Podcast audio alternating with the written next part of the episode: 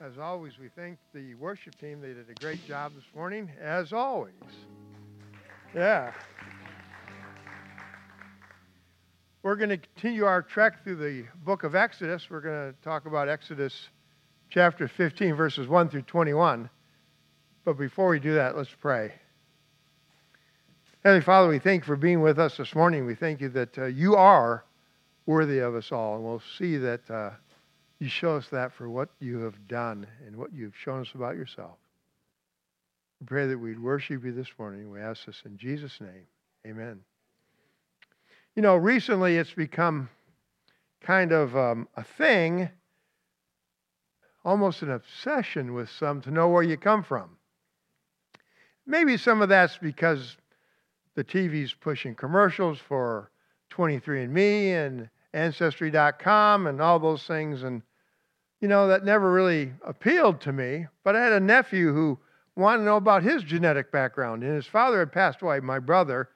So I was the next best thing. And he wanted to say, Well, you get yours done, and then we'll compare it to mine so we can see what kind of genetic background, what kind of our heritage is. So I said, Sure, I don't have any problem with that. I knew where I came from. My father was German.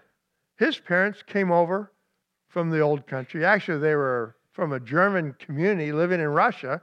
They were German. They spoke German. They had German accents. They came over when they were children to the United States through Cleveland and settled in the middle of the lower peninsula of Michigan, and they were farmers. They were farmers in Russia. They were farmers in the United States. My dad was, they were both German, so my dad had to be German. So that made me at least 50% German if I know my genetics. Well, and then I wonder about my mom. My mom said she was Scottish. Her main name was Wallace. So if you're Scottish, your main name is Wallace, you must be related to William Wallace, Braveheart fame. All right, I'll take that.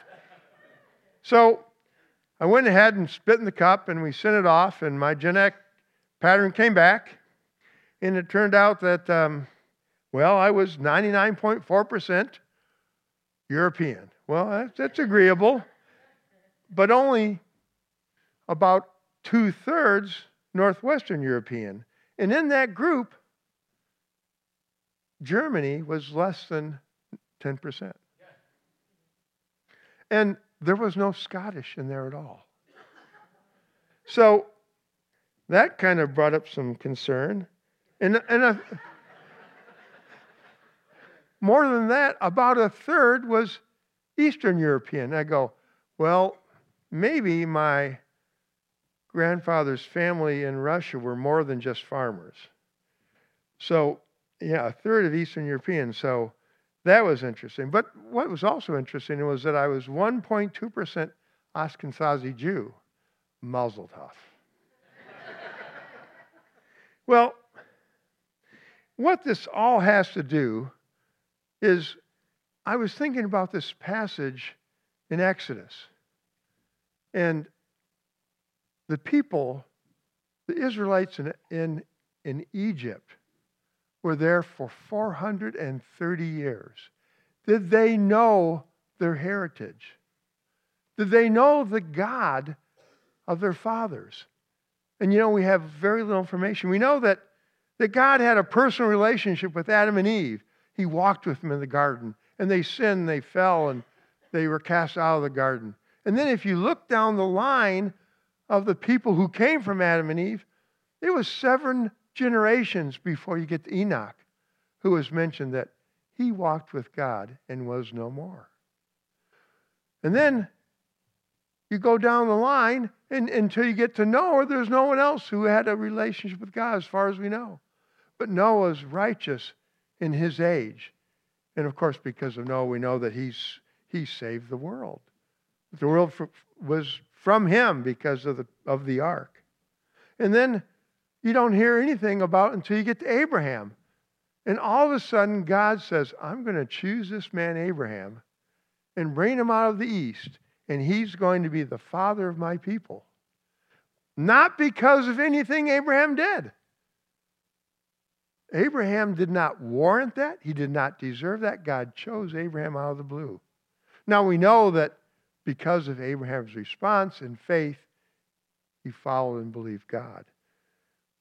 And God made a covenant with Abraham that from him, he will create a great nation. And out of that great nation, all the nations and all the people will be blessed. And we know that's referring to Jesus. But did the people in Egypt know that? What did they know? We, we don't really know. We don't know if they had any formal worship. Remember, there was no law given at that point. There was no tabernacle. There was no, no set worship or anything like that. How did they worship? Or did they worship? We don't know. We don't know if they knew them who they were. We do know that the midwives, when Moses was born, feared God and did not kill the male Israelite babies. We know that. That's all we know. And then we have Moses. Moses comes along. God saves him providentially. We know that story about his mother put him in a basket and he was saved and not killed, preserved. And why was Moses preserved? Because he was a fine looking baby. That's all it says. It doesn't say he was good, it says he was a fine looking kid, so his mother saved him. But God had other plans for Moses. So, what did Moses know about his heritage? What did Moses know about, about his people, about their God? And we know that at least Moses identified with the Hebrews. So he knew, even though he grew up in Pharaoh's household as a grandson, basically, of Pharaoh, he knew that he was Hebrew. And when he saw an Israelite and an Egyptian fighting, he took the Israelite stance and he killed the Egyptian. And that caused him, and he was 40 years old, caused him to leave and go out in the desert. He was in the desert in 40 years, and at that time, he was introduced to the God of the universe. At the burning bush, God spoke to Moses and said, I am who I am. And the famous statement. And Moses at that time was put into a training program that he would begin to know who the God of the universe was. And we know that God brought him back to Egypt to save his people, the Israelites. Now, how was he going to convince the Israelites? They didn't know this God. You know, they knew the general revelation, you know, there was a universe that somebody had to create, and we could see that magnificent power in the things that are created. But what else do they know about God? As far as we know, not a lot. Moses came back to introduce the Israelites to their, their God, the God of their fathers. And he did that in a remarkable way.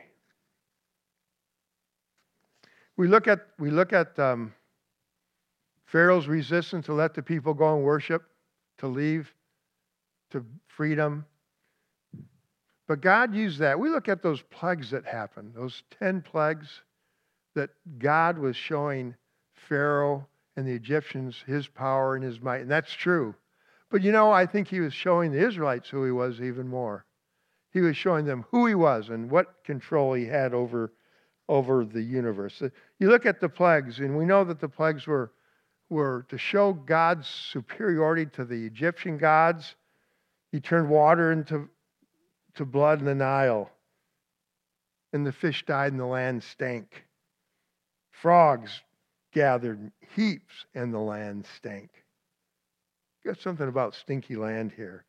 The, the gnats and you know the magicians up to this point could reproduce those those plagues, but they could not they could not stop the water from being blood. They could not stop the frogs from taking over. They could just reproduce it. They had more injury.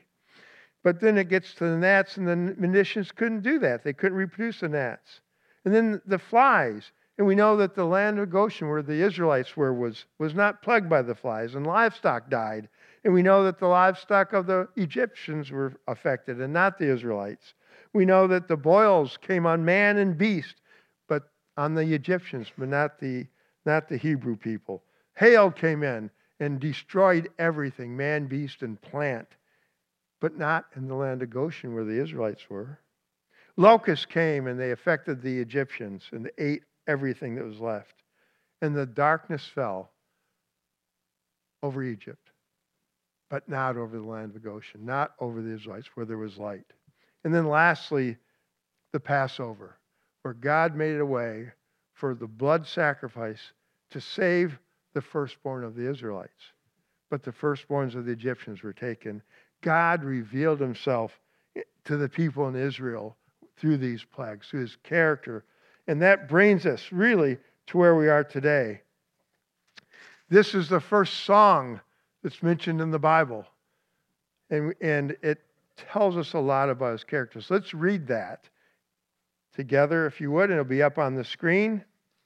See Exodus 15, 1 through 21.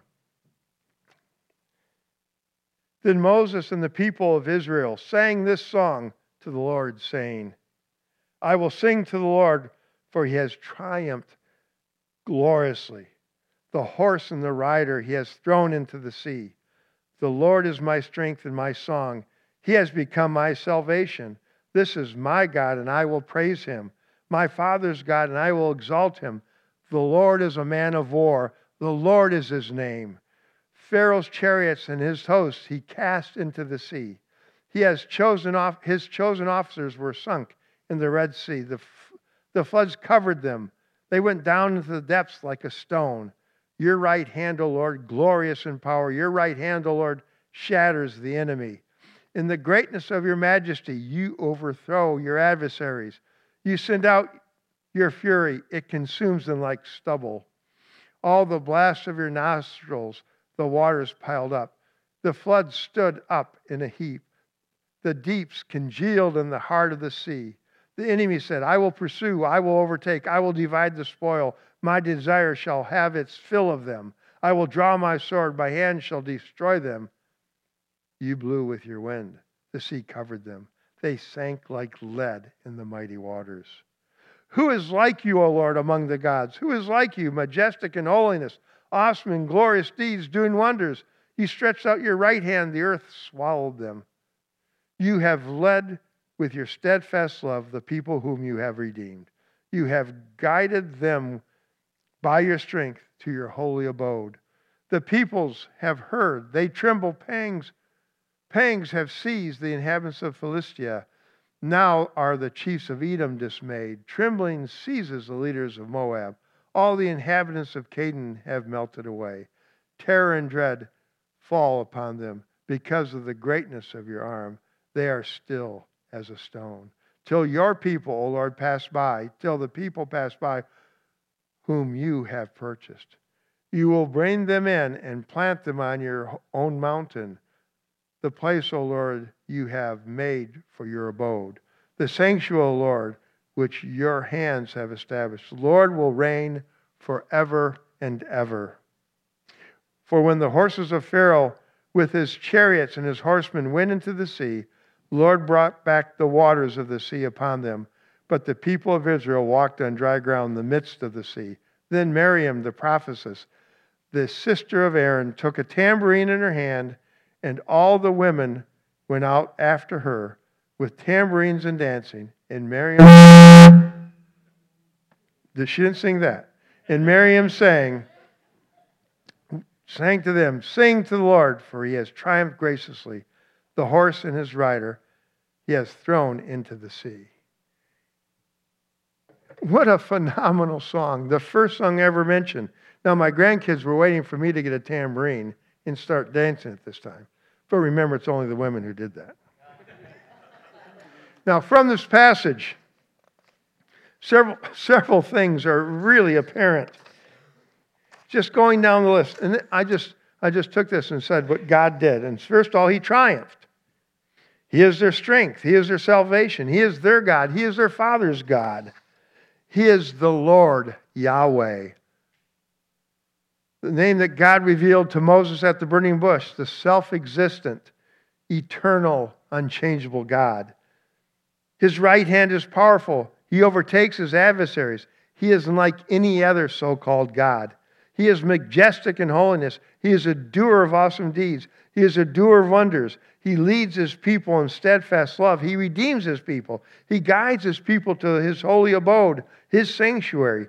He instills fear, and terror in the enemies of his people, and he reigns forever. All those things from this passage that Moses and the people of Israel sang to God. The statement, what God has done shows who God is, really applies this. What God has done shows who God is. First of all, shows his power, his, his omnipotence, all powerful. It shows his wrath, and this is a little bit touchy. God is so holy that it would be not right for him to tolerate sin. Divine wrath is holy hatred of sin and its perpetrators. We like to say God hates the sin but loves the sinner. Well, I don't think that's true. Those people, those Egyptians, did not think that God loved them so much. This statement is from a theologian. I thought it was very appropriate about this wrath aspect. It says, is the manifestation of the repugnance of a holy God against all who defile, disrupt, and destroy the world that he has made. So that's going to be really important as we go through the conquest of Canaan. That God cannot tolerate sin. Also, this passage shows his supremacy. God is superior not only to his enemies, but also to their gods. He is utterly incomparable, majestic in holiness. Also shows God's love, his steadfast love for his people, his covenant keeping love for his people, his absolute loyalty to those people that he has chosen, the descendants of Abraham. This is the God that we need. This is the God that Moses, this is the God that the Israelites needed a God who is always with us, a God who is powerful to save us, who triumphs over sin, a God of wrath who will see to it that justice is ultimately carried out, a God of steadfast love, a God who will take us home to live with Him forever. Moses had this relationship with God, and God revealed to the people of Israel his character and his love for them. God chose Moses just like he chose Abraham, not for anything they had done. And how, how important and how significant is that for us? Because God has chosen us, his people, not because we were good, not because we were good looking, not because we were just, but he chose us because he loved us. God revealed himself to the people of Israel. God reveals himself to his people. God reveals himself to us because we are his people. And you look at that. How has God revealed himself? Well, same way he did to the Egyptians through general revelation, the creation. But really specifically, he has real, revealed himself to us through his son. And if you look at John chapter 14, Jesus is talking to his disciples. This is his last night. He's going to be with them. And he talks about that he's going to go away and prepare a place for them. And in John 14, 6, he says the statement Jesus said to them, I am the way and the truth and the life. No one comes to the Father except through me. We all know that verse. Let's read on. If you had known me, you would have known the Father also. For now you know him and have seen him. Philip, who don't hear much about Philip, but Philip asked an important question. Philip said to him, Lord, show us the Father, and it'll be enough for us. Jesus said to him, Have I been with you so long, and you still do not know me, Philip? How can you say, Show us the Father? Do you not believe that I am in the Father, and the Father is in me? The words that I say to you, I do not speak on my own authority. But the Father who dwells in me does his works. Believe me that I am in the Father, and the Father in me, or else believe on account of the works themselves. We know that the whole book of John, as John summarizes it in John 20, he said, I've written these things to you that you may believe that Jesus is the Christ, and by believing you may have life in his name. We will look on and look at Hebrews. Hebrews 1. Verse 1, it says, Long ago, at many times and in many ways, God spoke to uh, our fathers by the prophets. But in these last days, he has spoken to us by his Son, whom he appointed the heir of all things, through whom also he created the world. He is the radiance of the glory of God and the exact imprint of his nature. He upholds the universe by the word of his power.